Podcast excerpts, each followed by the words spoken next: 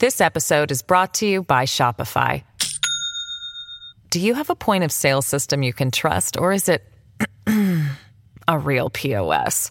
You need Shopify for retail. From accepting payments to managing inventory, Shopify POS has everything you need to sell in person. Go to shopify.com/system, all lowercase, to take your retail business to the next level today. That's shopify.com/system.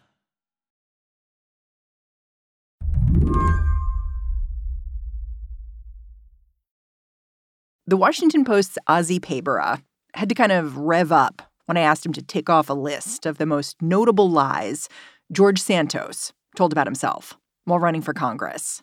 Oh, man, the greatest hits. OK, here we go. He said he worked at Goldman Sachs. He said he worked at Citigroup.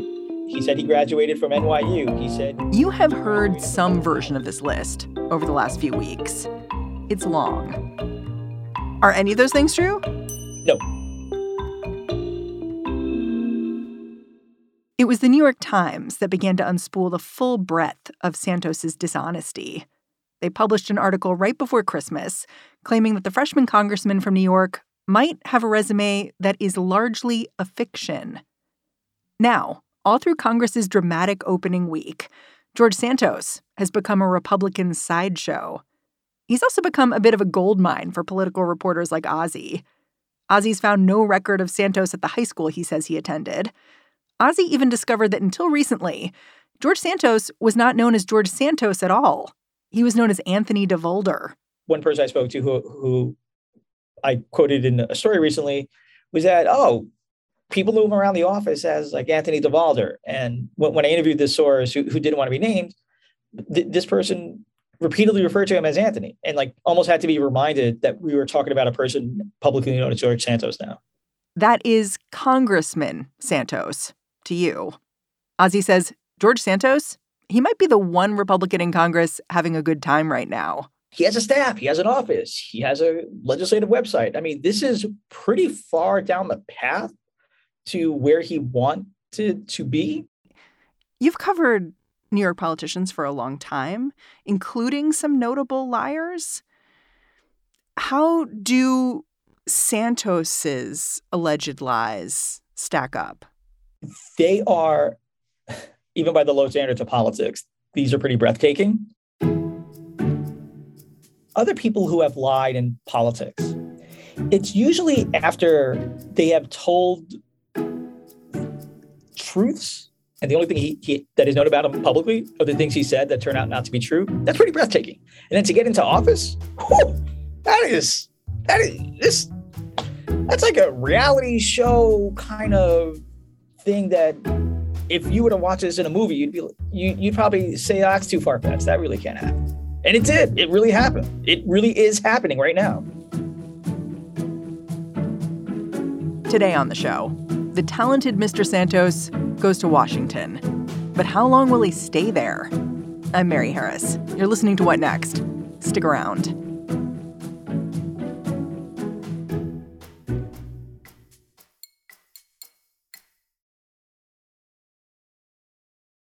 This episode is brought to you by Discover.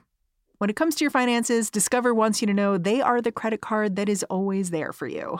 With 24/7 U.S.-based live customer service, everyone has the option to talk to a real person anytime, day or night. Yep, that means no more waiting for, quote, normal business hours just to get a hold of someone. We are talking real service from real people whenever you need it. Get the customer service you deserve with Discover. Limitations apply. See terms at discover.com/creditcard. This episode is brought to you by Shopify. Do you have a point of sale system you can trust, or is it a real POS? You need Shopify for retail. From accepting payments to managing inventory, Shopify POS has everything you need to sell in person.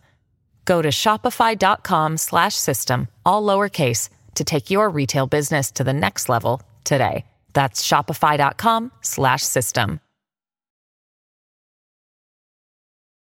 The district that George Santos is representing in Congress, it's a real mixed bag. It includes portions of Queens that look more like the suburbs than the city, and also parts of Long Island, In fact, constituents in New York's 3rd District include noted liberal activist and musician Billy Joel, along with conservative political commentator Sean Hannity. Ozzy Pabera grew up nearby. His mom's house is right around the corner from George Santos's office. So I asked him to tell me a bit about the area. So I grew up on a dead-end street overlooking a highway. And growing up in this part of Queens, it was hard not to appreciate a certain kind of diversity, at least sociologically speaking. Like, I grew up in a single-family home, front yard, backyard, and on a clear day, I kid you not, you could step outside my house, look over the train tracks, and you can almost just about make out the New York City skyline. So it's a place where you knew New York City was there, but it wasn't immediately in front of you. And it was like a small neighborhood in this like very big city. You're describing an area where Republicans and Democrats have really been doing battle over the last few years, these sort of suburban areas where there's been a fight over who we are and how they identify. Is that fair? Absolutely. You know, it's the area where I grew up had elected Republican city council members in the past. They had homeowners associations, which historically have not been really citadels of progressivism. But it's also a city that like elected Anthony Weiner, a very outspoken Democrat who also had his own troubled history with the truth at times. But it was an area where there were enough Republicans to challenge Democrats in a Democratic city. So on election night, when George Santos won the New York 3rd District, were you surprised? Yes. I knew it was a battleground seat. And that district and a few others on Long Island were considered bellwethers for how Republicans were doing in the 2022 midterms. And that's because Biden, I think, had won them by, I believe, single digits or low double digits. And if Republicans were able to win there, it sort of signaled that maybe as the night went on, Republicans could really pick up seats elsewhere. That turned out not to be the case. The red wave that people were anticipating seemed to be pretty localized just to New York, or largely to New York. And Long Island specifically. Long Island specifically, the suburbs outside of New York, places where people commute into New York City at times, or at least have an imagination or have a historical experience with New York City, but are largely living sort of outside of it. So New York City looms large in their psyche, in their understanding, their imagination, maybe even in their own personal economics. So when people talk about safety, when people talk about, you know, things being unwieldy in New York City, it can resonate with voters in those areas who may have had their own experiences thinking that already. Was Santos running on the crime issue? Was that a big issue for him? He was disciplined on the idea of running against Democrats and progressivism. He ran on, I believe, countering immigration, bringing down taxes. The greatest hits. The greatest hits. So the thing I like to point out is he did not tell the truth about his work history or his education. The one thing he was pretty clear about was the kind of politics he was pursuing and the kind of Republican he was. He spoke at the Ellipses on January 5th, and he told people like, you know, who here wants to overturn the election. He went to parties at Mar-a-Lago. Yeah. He identified himself unquestionably as a Trump Republican. There's no sign of Donald Trump going away. Something I mention often, I was at the Ellipse on January 6th. That was the most amazing crowd. It was. And the president was at his full awesomeness that day. It was a Hispanic, gay man at home in the Republican Party of Donald Trump. That's who he identified as. How did the George Santos story start to unravel? Yeah, the story about George Santos not quite being who he says he is really explodes after the New York Times reporting, which published, I think, December 19th. Announced the growing controversy surrounding New York Congressman-elect George Santos. A New York Times report suggests huge chunks of the Republican's resume may have been fabricated. Companies that Santos claimed he worked for, including Goldman Sachs. Initially, the allegations against George Santos picked apart his resume. He didn't seem to have worked where he said he had. An animal rescue group he said he'd run didn't seem to exist. It was also unclear where money for his congressional race was coming from, and he was spending campaign cash in strange ways, on rent and travel. But Santos also seemed to have twisted the truth about his identity. He claimed to be part Black, part Jewish, part Ukrainian, and the grandson of Holocaust survivors. He claimed he'd worked alongside 4 victims of the Pulse nightclub shooting in Orlando. None of these claims have been verified. To Ozzy, the funny thing is that plenty of people had suspicions about George Santos well before Election Day. I spoke to the Democrat who George Santos defeated, and that person's name is Robert Zimmerman. No, that's not Bob Dylan running for office under his birth name. But Zimmerman said to me in that first interview, we knew about a bunch of this, obviously not the full extent. We tried to alert the media, to what we knew. It didn't catch on. Why not? That's a fair question. What happened with George Santos was a local paper on Long Island, I believe it's the North Shore Leader, wrote that some stuff that this guy is saying just doesn't check out. Now, from what I've seen, they didn't put it on the front page, but they did clearly put it when they wrote about the race, I think in October or so. And in their endorsement, they made it clear. Because they did not endorse George Santos. And the publisher said, I wanted to endorse a Republican, but I can't endorse George Santos because he's had no visible campaign here. And his campaign is so bizarre, unprincipled, and sketchy. That's a quote, that we can't endorse him. Right.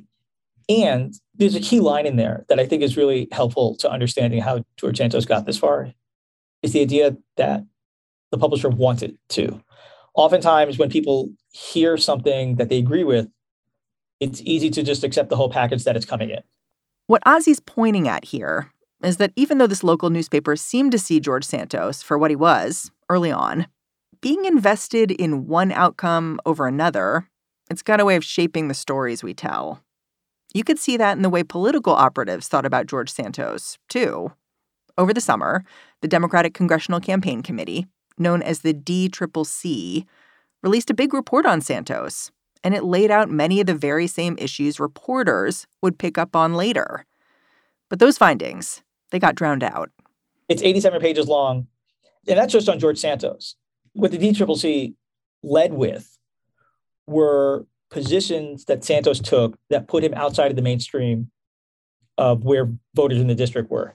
That's their argument. They led with January 6th. They led with the fact that he was in D.C. Right. Which was actually true. It's true. And it's also not the lead of that first New York Times story about George Santos not being who he said he was. So you're saying everyone is kind of in their own corners here, whether you're talking about the DCCC, which is, saying, hey, this guy looks very Trumpy, which he was always very out there about, or the newspapers on Long Island who were maybe wanting to endorse a Republican and, as a result, perhaps turning a blind eye to what was happening here.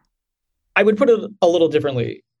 I think it's the DCCC and political reporters and editors and the public at that time before the election were heading towards a voting day where we were not sure. We, the public, decision makers, chattering class, whatever you want to describe it. There were questions about the test democracy was facing. Are election deniers going to concede? What happens if they don't? There were real questions about what we were going to see on election day. And not immediately on the front burner was a question of, did a guy in a battleground district go to the college he said he was? So you're saying the questions we were asking in October are very different than the questions being asked about George Santos now in December and January. Yes. Some of the stuff that's gotten attention now just wasn't the top, headline story at the moment. In the weeks since his lies started to unravel, what has George Santos said to explain himself? Initially, he gave a first round of interviews where he said, yes, I embellished my resume, but the larger truth about myself is accurate. But he said in his first interview on WABC on a show hosted by the station's owner, who is also a donor to him. Oy. Yes. Hey, I said I worked at Citigroup. I said I worked at Goldman Sachs. I actually worked with them when I was working at my company called, I believe it's Linkbridge. So at Linkbridge, I worked with Goldman Sachs. I worked with Citigroup. I even worked with Blackstone. I worked with this like Geller and Dowd or something or other, like this law firm. And therefore, the detail was a little smudged, but overall, you get the idea. That's sort of what he admitted. When it comes to the schools, he said, hey, I didn't go to these fancy schools because I was embarrassed. And I was embarrassed because places like the New York Times looked down upon me. As someone who's familiar with where he comes from, the biggest mystery to me here is how he won this race and what the voters there are thinking. Like, do you ever call up your mom and just be like, Mom, like, what happened here? Mom, why'd you vote for this guy? Did she vote for this guy? She lives outside the district. And as I like to tell reporters, anything my mom says is off the record, I hope. But everyone just assumed that somebody else before them had vetted and checked this guy. You and I, you know, log in for this conversation. You know who I am. I know who you are because we have crossed paths in the past. But right now, I'm just a voice on a Zoom connection. Are you really Ozzy Pabera? We're going to find out soon enough, you know. Like the George Santos story really is a question of, in some sense, it's a person who took advantage of a vulnerability in a weak political and media system. But it also, if you want to give it the most absurdly generous interpretation, people still have a lot of trust in the world. You know, they don't trust it. You know, trust in institutions is declining. But apparently there's enough trust for people to believe a person that they never met is who they say they are. After the break, the punishment George Santos may or may not face. Stick around.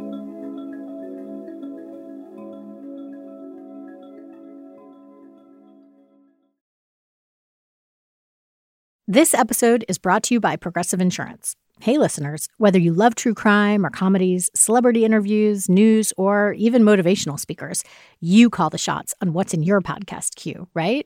And guess what? Now you can call the shots on your auto insurance, too. Enter the Name Your Price tool from Progressive. The Name Your Price tool puts you in charge of your auto insurance by working just the way it sounds.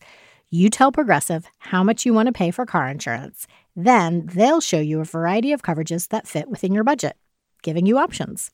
Now, that's something you'll want to press play on. It's easy to start a quote, and you'll be able to choose the best option for you, fast. It's just one of the many ways you can save with Progressive Insurance. Quote today at Progressive.com to try the Name Your Price tool for yourself and join over 28 million drivers who trust Progressive. Progressive Casualty Insurance Company and Affiliates. Price and coverage match limited by state law. The list of entities now investigating George Santos's lies is getting pretty long.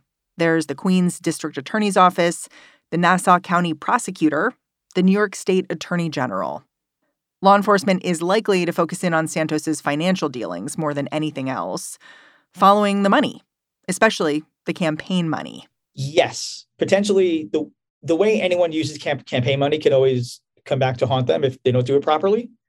The question is, how much of what George Santos did is unique to him versus other people? And there's been some good reporting about how his expenses, there was an unusually high number of expenditures made below a certain threshold where you have to report in detail what exactly those expenditures are. And again, this is not the first time we've seen a person in elected office using money meant for campaigning for other things. It's just the degree. It's the degree. There's questions about how the money came in. There's also an outstanding case or a case that was recently reopened in Brazil when George Santos was a teenager and reportedly admitted to falsifying a signature on a check that he did not own. And he left before he could be, I think, sentenced or have the case conclude. And now the local prosecutor in Brazil has reopened that case. And there are serious penalties that he could face because of that. Now, again, it's not clear he'll get the maximum penalty or how that'll actually work out. But it's clear that there's more troubling things on the horizon for George Santos than there was when on election night. What about Santos's congressional colleagues? Like, how could they hold him accountable? Like, could they expel him if they wanted to? I believe the House can decide whether or not to expel him. I think some members may be a little bit hesitant to go that far. They could decide not to put him on any committees. They could decide that they don't want him in their conference, which is a fancy way of saying you can't sit at our lunch table and you have to sort of operate and figure out the halls of Congress sort of on your own when you're part of a conference. Seems like a slap on the wrist. Well, I mean, if you care about passing legislation, reading bills, figuring out how the place works, it has an impact on you as an individual member. And, you know, for some people, it's a benefit because it frees you up to do a whole bunch of other stuff, like constituent service, potentially. But for others, it's a real penalty. The other reason congressional leadership might not have the appetite for holding George Santos accountable is simple math. In the House, the margins are so tight that for someone like Kevin McCarthy, punishing Santos might mean shooting himself in the foot. Well, it's clear right now that Republican Kevin McCarthy from California needs every vote he can get. And right now, George Santos is one of those votes. So right now, there's not a lot of incentive for Kevin McCarthy to turn around and say anything about Santos. You talked a little bit about how complicated the rules are around campaigning, money, all those sorts of things. And it's funny because one of my big questions looking at the George Santos story is what congressional rules did he violate? Like if someone is running for a seat in Congress, do they actually have to disclose certain things? And if they disclose them incorrectly, is there any consequence? So it is not illegal to lie to the public, and it is not illegal to lie to reporters. If that was the case, we'd be very busy doing other things. And how you describe yourself on your website, it's not really regulated. Just ask anyone who's been on Facebook or Twitter. Like things that people put on online are not always accurate. Just ask anyone who said they're 6'2" on their Tinder profile. Yeah, one Democratic Congressman, Richie Torres, has already introduced legislation called the Santos Act, which is just like to stop another non-truthful office seeker. It's a pretty good acronym. It is pretty good, but it basically requires candidates to disclose their background under oath.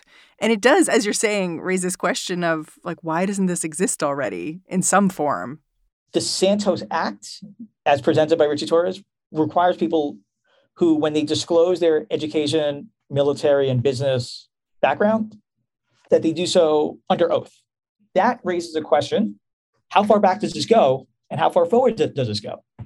There was a Democrat in Connecticut, Richard Blumenthal, still in office, and the Times reported years ago that his statements about having served in Vietnam were inaccurate. According to people I have spoken to, is that any better or worse than what Santos did, lying about business and education, you know?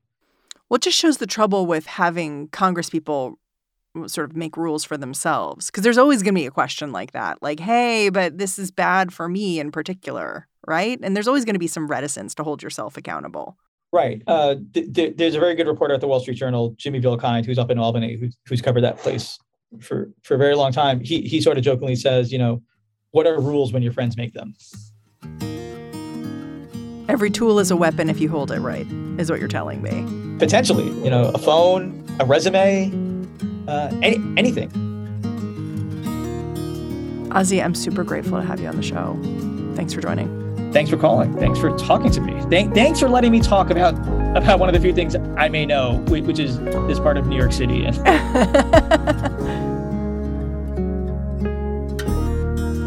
Ozzy Pabera is a national reporter at The Washington Post. And that's the show. If you're a fan of what we're doing here, What Next? The best way to support our work is to join Slate Plus, our membership program. Go on over to slate.com/whatnextplus to see how you do it. What Next is produced by Elena Schwartz, Carmel Delshad, and Madeline Ducharme. We're getting a ton of support right now from Anna Phillips, Jared Downing, and Victoria Dominguez. We are led by Alicia Montgomery, and we get an assist from Susan Matthews. Ben Richmond makes sure I read these ads every day. And I'm Mary Harris. Go find me on Twitter. I'm @MarysDesk. Thanks for listening. Talk to you tomorrow.